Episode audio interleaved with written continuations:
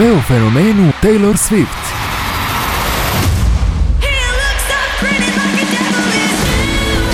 Glazbeni specijal na Radio Šibeniku. Dobitnica je brojnih glazbenih nagrada. Postala je izvođačica s najviše albuma na prvom mjestu u povijesti. Dok ona ruši glazbene rekorde, njezini fanovi na koncertu izazivaju potrese. Australija organizira znanstveni simpozij o njenom utjecaju i fenomenu. Ona je Taylor Swift, a mi smo joj posvetili specijalnu emisiju povodom izlaska albuma 1989 Taylor's Version, četvrtog ponovo snimanog albuma iz 2014. koji izlazi 27. listopada, a dio je njenog suprotstavljanja sporu o glazbenim autorskim pravima iz 2019. godine.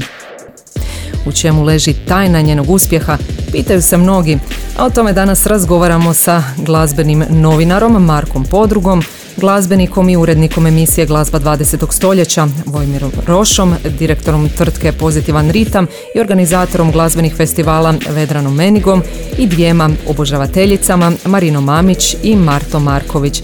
Ali za početak slušamo Taylor.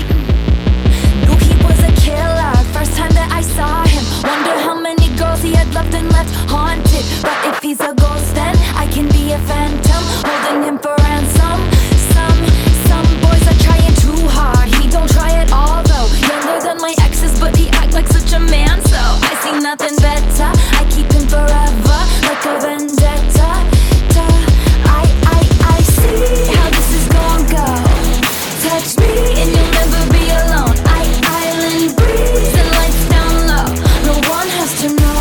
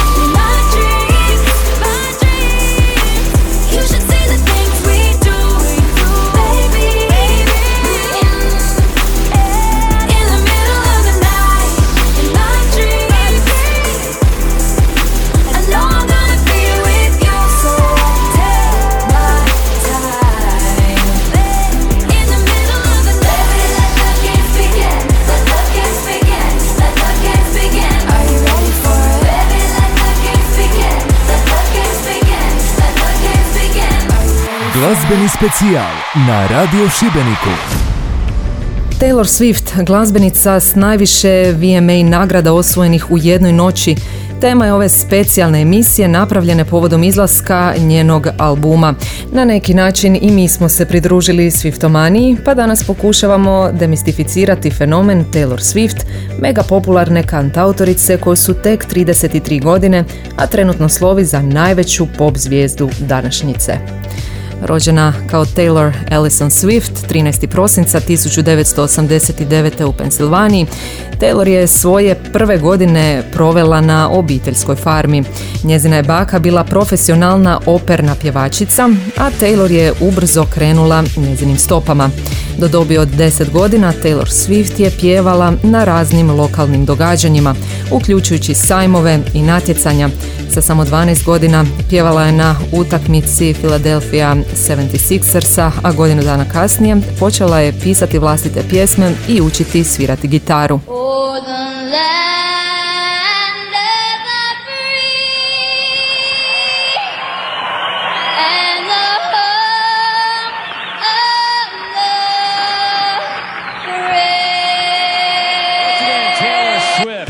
Sa 14 godina Taylor se preselila u Nashville, Tennessee, kako bi započela karijeru u country glazbi. Na glazbenu scenu probila se svojim debitantskim studijskim albumom Taylor Swift iz 2006. i tako je počeo njen put prema zvijezdama.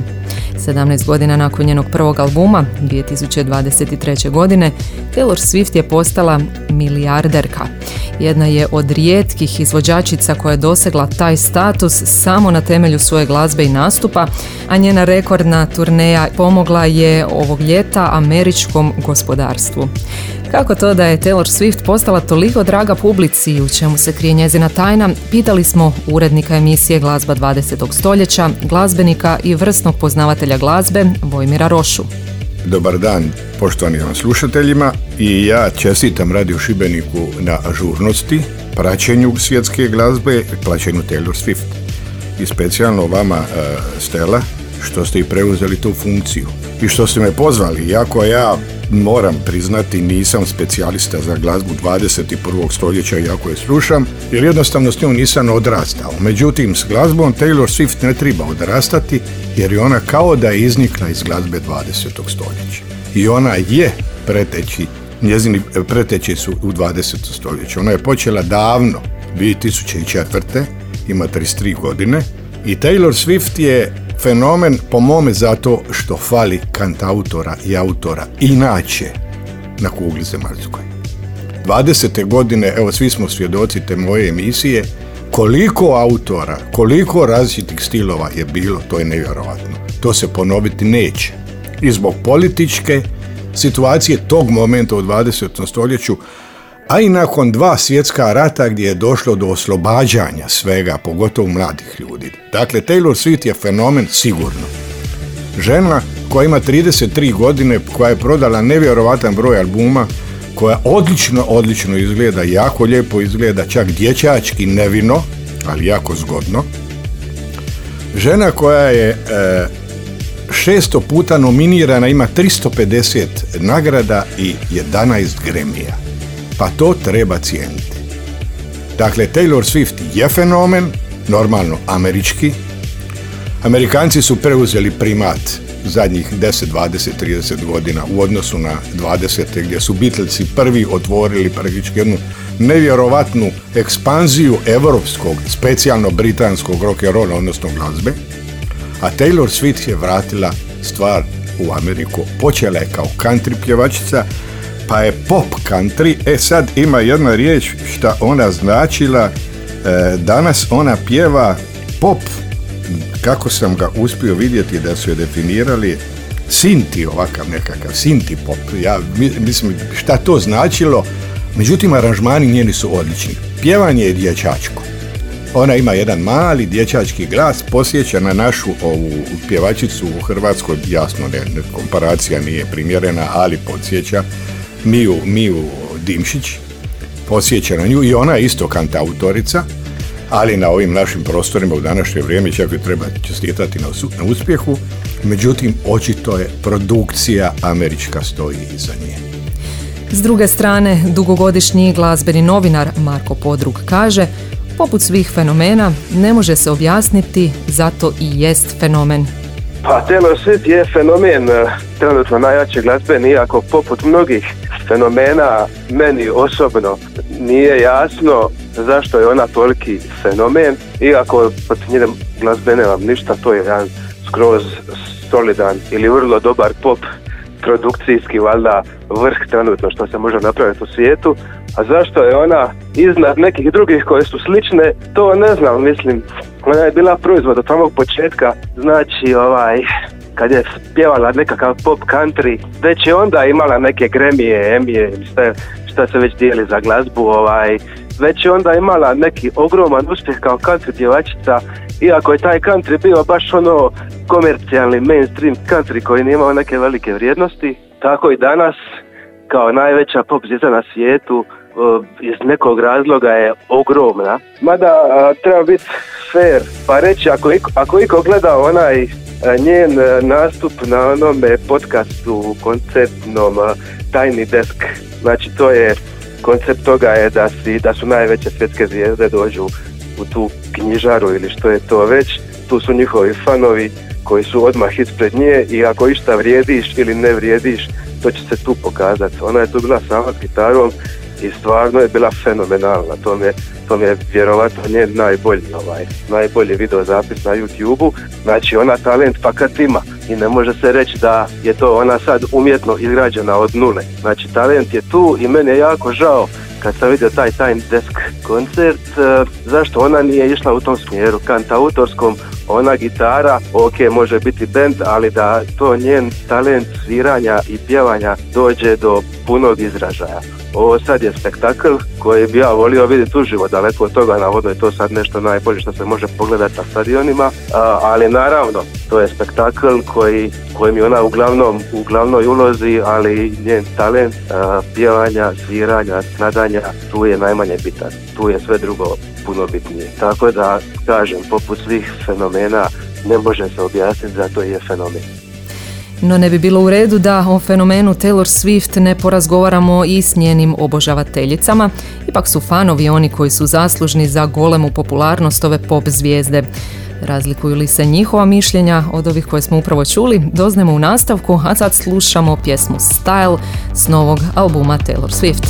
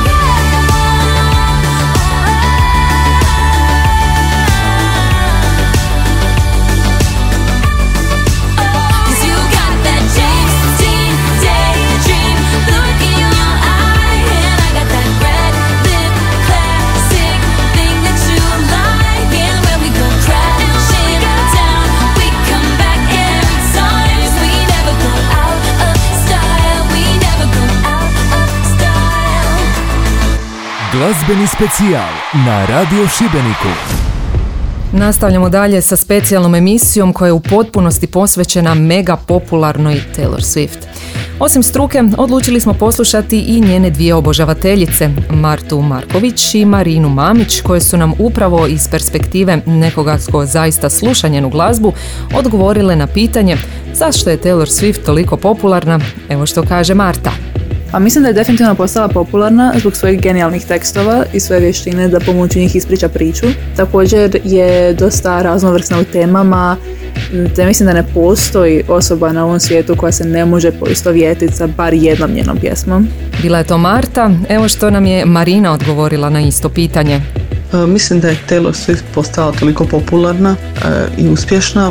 Mislim, pretežno zbog njenog talenta, jednostavno ima strašan talent u pisanju dobrih pjesama, ona piše znači samo sa svoju glazbu, liriksi su odlični, svaka pjesma ima dobar hook i jednostavno vrlo je talentirana žena. Na primjer, ful mi je zabavno gledati videa na YouTube jer ona snima svoj songwriting proces o tome kako je napisala neku pjesmu ili kako su neki liriksi došli. Cijeli taj proces je vrlo kreativan i vrlo zabavan.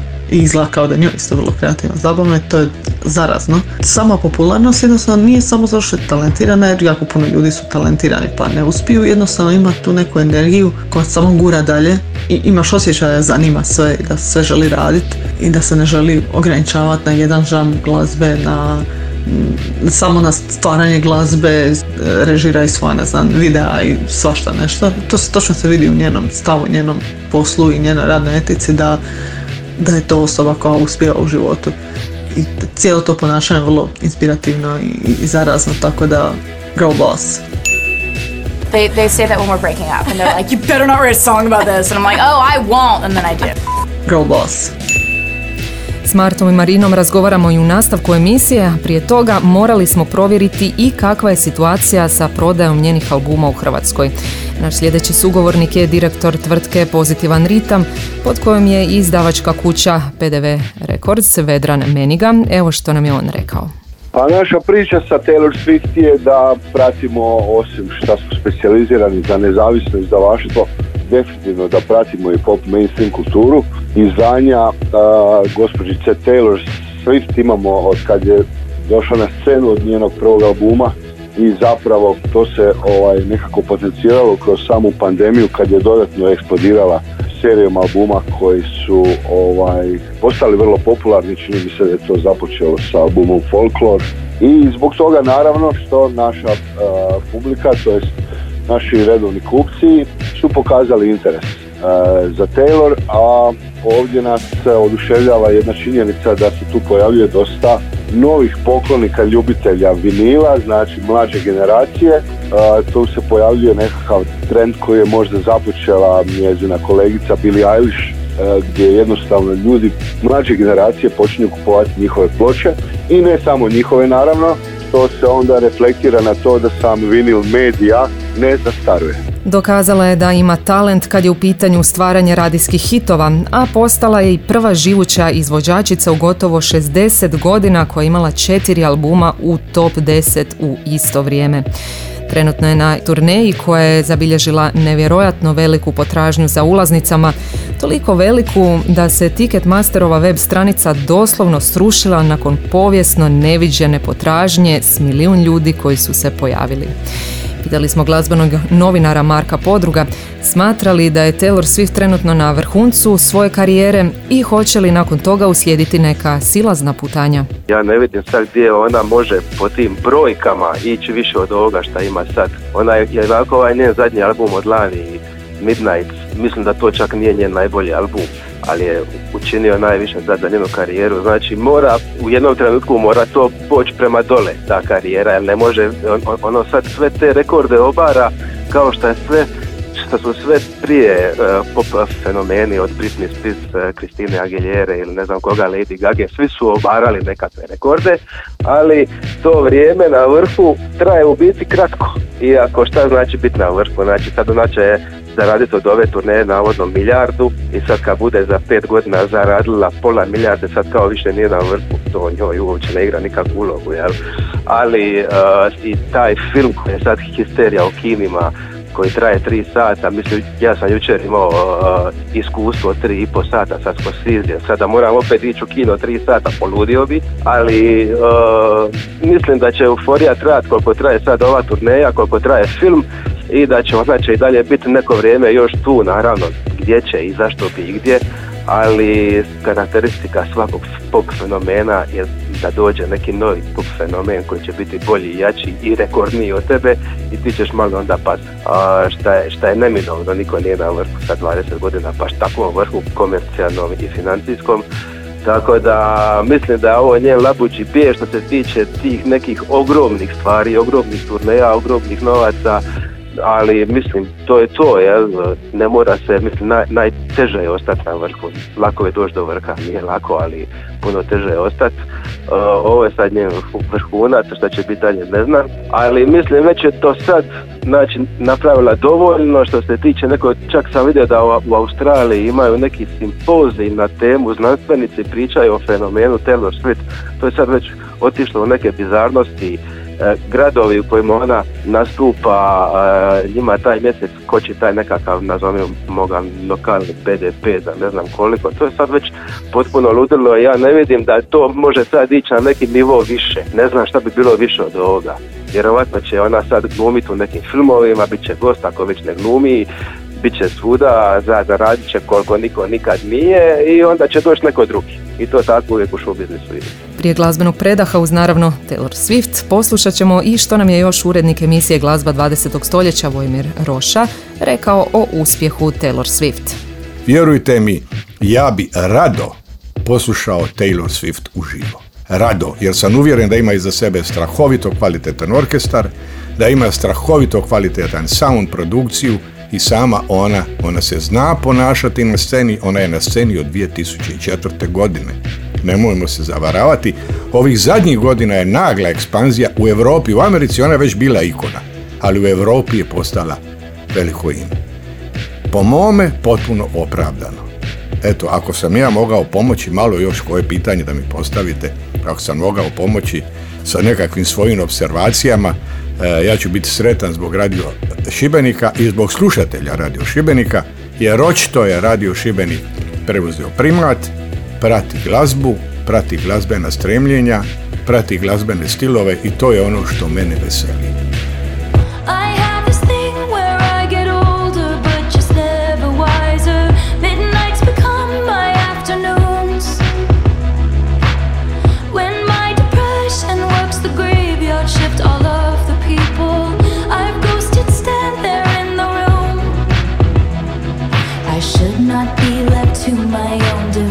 They come with prices and vices. I end up in crisis. All this time I wake up screaming from dreaming. One day I'll watch as you're leaving, 'cause you got tired of my scheming. For the last time, it's me. Hi, I'm the problem, it's me. At tea time, everybody agrees I'll stare directly at the sun, but never in the mirror. It must be exhausting, always rooting for the anti-hero.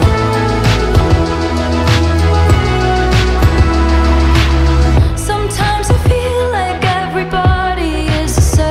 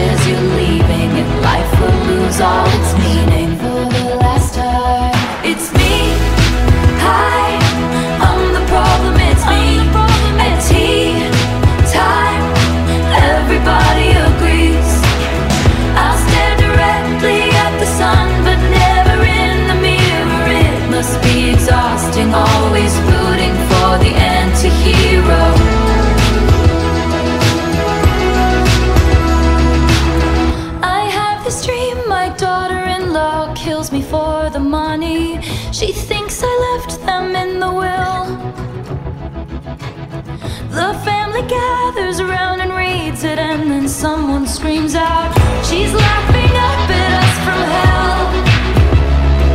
It's me, I am the problem. It's me, it's me, I am the problem. It's me, I.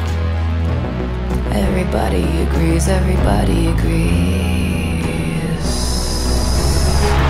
It's me, hi, I'm the problem, it's me, I'm the problem, it's me, time, everybody agrees, everybody agrees. I'll stare directly at the sun, but never in the mirror. It must be exhausting, always rooting for the anti-hero.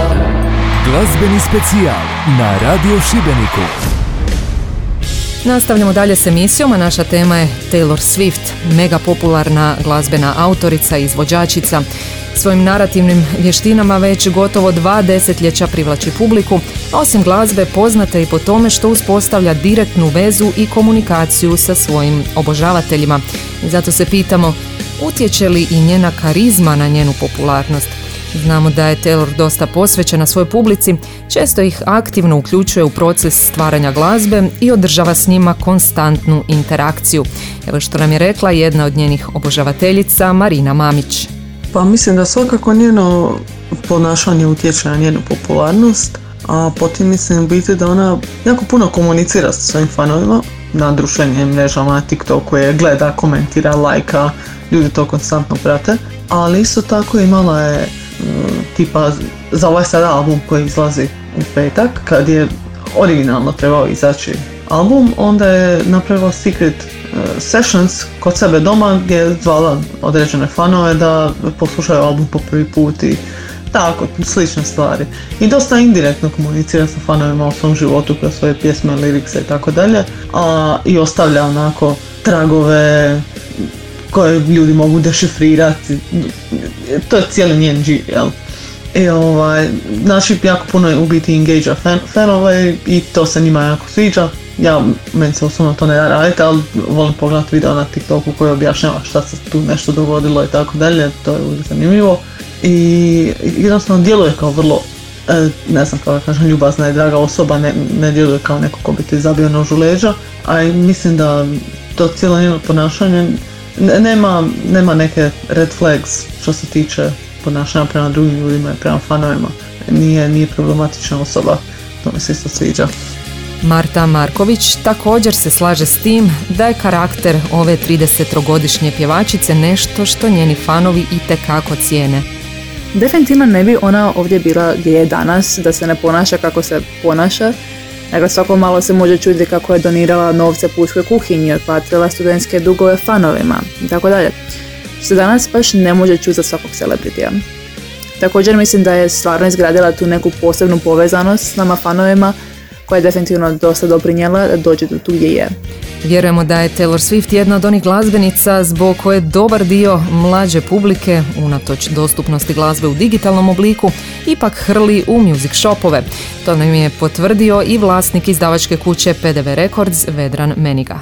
Pa recimo ovoliko koliko ja mogu popratiti, a pratim dosta šta se zbiva naravno u našem dućanu ploča i popratnoj distribuciji, rekao da je malo više od pola novih generacija mlađih. I tu također mogu spomenuti da postoji još jedan fenomen. Nerijetko kad kupe ploču ti mladi komentiraju da oni uopće nemaju gramofon. I to je jedan fenomen koji se i pojavio od malo prije spomenute Billie Eilish, gdje mlađe generacije zapravo žele kao fanovi imati nekakav materijalni dokaz svog idola ili idolice da je osjete u ruci. Znači, često se događa da oni preslušavaju materijale sa digitalnih platformi, ali žele posjedovati i staviti na policu ploču svoje obožavane vokalistice. To je jedan fenomen koji je možda malo čudan i odnosi se na nekakvu materijalnu stranu našeg svijeta, ali zapravo samoj vinilnoj industriji itekako pomaže. Iako je Taylor Swift kantautorica i svoje pjesme piše sama, zanimalo nas je i je li glazba dovoljna za uspjeh ovolikih razmjera ili je potrebno na neki način biti i biznismen. Evo što nam je na to pitanje odgovorio urednik emisije Glazba 20. stoljeća Vojmir Roša. To što radi je briljant, to je pun pogodak, to je samo dokaz koliko je talentirana, koliko percepira stvari i koliko zna šta treba raditi. Očito je da ima i savjetnike. Međutim, ona je kantautorica Stella Brau, bravo rečeno, ona sama piše skladbe, aranžmanima neću govoriti, ne vjerujem, ima odlične aranžmane, ne vjerujem da ih zna napisati jer nije ona školovana, ona svira ukulele. Znate šta je ukulele? To vas ja naučim za 2 dana, i gitaru sa 3 akorda. Dakle, ona nije kompletan formalno pravno glazbenik, ali su joj tekstovi odlični, tekstovi su joj socijalni, ona piše tekstove o svom životu i svojim problemima i to prenosi ljudima. U našoj glazbi, u 20. stoljeću emisiju koja ide u ponedjeljak, će se čuti jedna komparacija. Ja sam zaboravio kazati u toj emisiji jednu rečenicu, a možda sam i rekao. Usporedba, komparacija, tada potpuno iste godine Bee Geesa i Pro-Arta. Nakon toga je mnogo jasnije kako je Azra postala popularna zbog tekstova. Eto, dakle, ona je odličan tekstopisač, šta je vrlo, vrlo važno jer ljudi zaboravljaju na tekstove. Zaboravljaju koliko tekstovi diraju. Samo uzmite današnju scenu Hrvatske. Narodnjaci, tekstovi najgore vrste, samo zbog tog ti klinci idu jer jednostavno nema kantautora kao što je Taylor Swift. Eto, vrlo jednostavno. A mi to doseći nećemo nikad. Taj nivo produkcije, inače country je poznat po super kvalitetnoj produkciji, po najkvalitetnijoj produkciji na svijetu, poznat je potom bio. Davno, pri 20, 30, 40 godina, 50 i 60, kad mi nismo obraćali pažnju uopće na country, mi nismo ni znali ko je šta je country, to je nam bila kao seljačka glazba, međutim nije isti. To su super veliki talenti, to je Woody Guthrie, to je Dolly Parton u krajnjoj liniji, to je toliko kvalitetnih, to je Kenny Rogers, to je toliko kvalitetnih izvođača da vam stane mozak. Dakle, treba pratiti i Radio Šibeniku i Stella, svaka čast. Pratite i radimo te emisije i radit ćemo ih i dalje dok nas zdravlje posluži. U nastavku slušamo Taylor Swift. Ostanite s nama.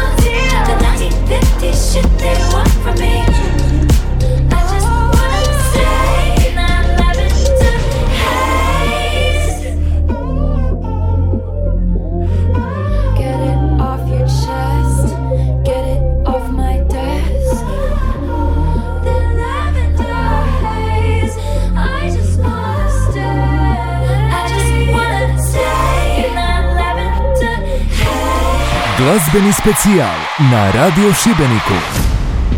Podsjećamo, osim što snima nove pjesme, Taylor Swift izbacuje i obrade svojih ranijih albuma. To je počelo 2019. godine kad je njena bivša izdavačka kuća Big Machine Records prodana glazbenom menadžeru Scooteru Brownu. Iako je Swift do tad prešla u Republic Records, Big Machine je i dalje posjedovao master snimke pjesama s njenih prvih 6 albuma koji su snimljeni u izdavačkoj kući između 2005. i 2018. godine. Kad je vijest o prodaji izašla u javnost, Taylor je podijelila objavu na Tumblru nazvavši prodaju izdavačke kuće Brownu najgorim scenarijem i prozivajući glazbenog menadžera za neprestano manipulativno maltretiranje. Nakon toga Taylor je najavila da će ponovo snimiti svoje prve albume kako bi imala veću kontrolu nad svojom glazbom. Za komentar oko ovoga pitali smo glazbenog novinara Marka Podruga. Pa znam da moram pisati da nisam baš pratio tu njenu borbu sa tim izdavačem, znam da se to događalo i da se događa i da je pobjedila, ali i to nije ništa novo. I Prince je mijenjao svoje ime zbog toga što je imao svađu sa izdavačem ili ne znam kim. To je uvijek su ti sa jedne strane zli izdavači koji su vlasnici autorskih prava ili čega već, s druge strane su jadni glazbenici koji uopće nisu jadni, koji su isto dio te industrije i sad se bogataši svađaju i sude s bogatašima, znaš, i sad za koga navijati, nemam pojma. Mislim, naravno, uvijek sam navija za autora, ako su njegove pjesme, njegove su pjesme. Tako da nisam pratio baš tu bitku, sudsku, ali mislim, ako se mene pita, drago mi je što je uspjela pobjediti. S druge strane kažem, uvijek je to tako, uvijek neko ima neka prava koja je nekad neko davno potpisao dok još nije bila velika zvijezda i onda se to poslije pojavi kao problem, pa su onda to sudski procesi i nije ona prva koja je dobila sudsku bitku u takvoj jednoj stvari. Ona je sad samo možda najpoznatija i koja će na osnovu te svoje bitke koje je dobila na sudu zaraditi još koju milijardu dolara i to je sve u redu. Da, mijenja svako ko je užasno slavan i svaki korak koji napravi, svaka bitka koju dobije, to ostavi traga na raznim poljima u životu mimo glazbe, jel? Tako da će neminovno i ona isto i ta njena bitka ostaviti trag na buduće neke bitke. Sigurni smo da hoće. Taylor Swift na sceni je već gotovo 2 desetljeća, zanimalo nas je koje su najdraže pjesme njenim obožavateljicama, a pitali smo ih i kad su prvi put čuli za Taylor. Marina Mamić nam je interesantno rekla da kad je prvi put čula Taylor i nije bila posebno oduševljena, ali to se s vremenom promijenilo. Kad sam prvi put čula njenu glazbu, pa mislim čula sam, znači još od njenih početaka manje više. Kad sam prvi put čula za nju sam otišla vidjeti čemu se radi, tad mi nije sjelo i dosta dugo mi u biti njena glazba, nisam ulazila u nju toliko. A prva pjesma koju sam čula mislim da je vjerojatno bila Teardrops on my guitar. Here's a reason for the teardrops on my guitar. The only thing... Danas top 3 pjesme Taylor Swift je jako teško izabrat, pogotovo zato što se konstantno mijenja. To je kao pitanje koji ti je najdraži film ili najdraža knjiga ljudima koji puno gledaju filmove i čitaju knjige. Tako i ako slušam Taylor Swift često i puno, takve stvari se mijenjaju. Ali recimo trenutačno 3 najdraže pjesme su mi Begin Again, Cruel Summer, August. Tako sa različitih albuma, pomalo od svega, ali se mijenja. Ovisno o tome kroz šta u životu trenutno prolazim, u kojem sam raspoloženju, što mi paše, tako da nikad nije dosadno. Ove pjesme ćemo poslušati u nastavku, ali prije toga slušamo i kad je Marta Marković prvi put čula glazbu Taylor Swift i koje bi ona pjesme izdvojila kao najdraže. Prvi put sam ju čula kad sam imala otprilike ili sanjala 8 godina, nisam 100% sigurna, ali vjerujem da je prva pjesma koju sam čula bila We Are Never Ever Getting Back Together sa Red albuma.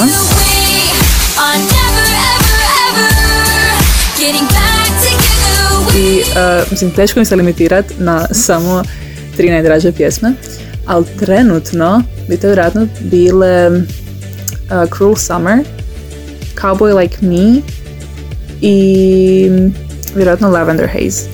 Neke od pjesama koje su Marta i Marina izdvojile već smo čuli, a neke slušamo u nastavku, pa pojačajte zvučnike.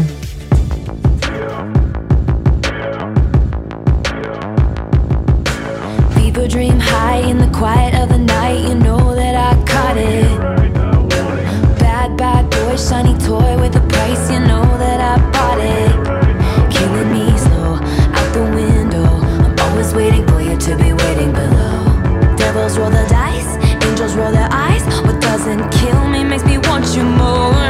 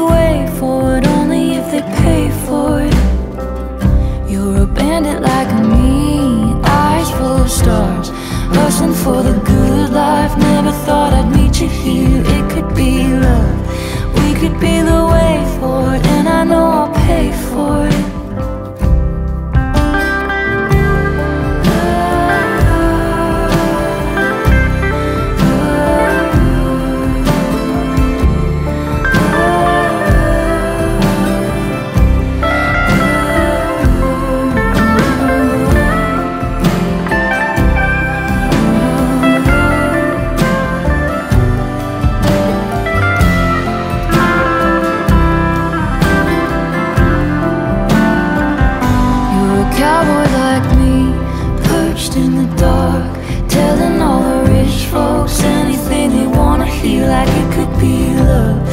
I could be the way forward, only if they pay for it. You're a bandit like me, eyes full of stars, hustling for the good life. Never thought I'd meet you here. It could be love, we could be the way forward, and I know I'll pay for it. Skeletons in both our closets, plotted hard to fuck this up. And the old men that I've swindled really did believe I was the one. And the ladies launching out their stories about when you passed through town. Or would that resolve before I locked it down?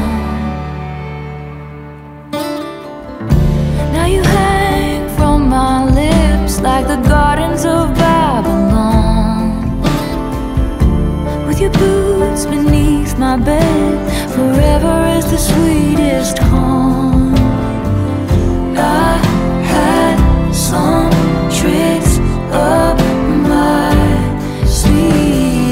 Takes one to know one. You're a cowboy like gonna love again. I'm never gonna love again.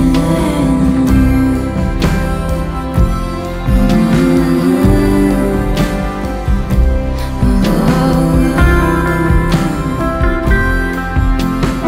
never gonna love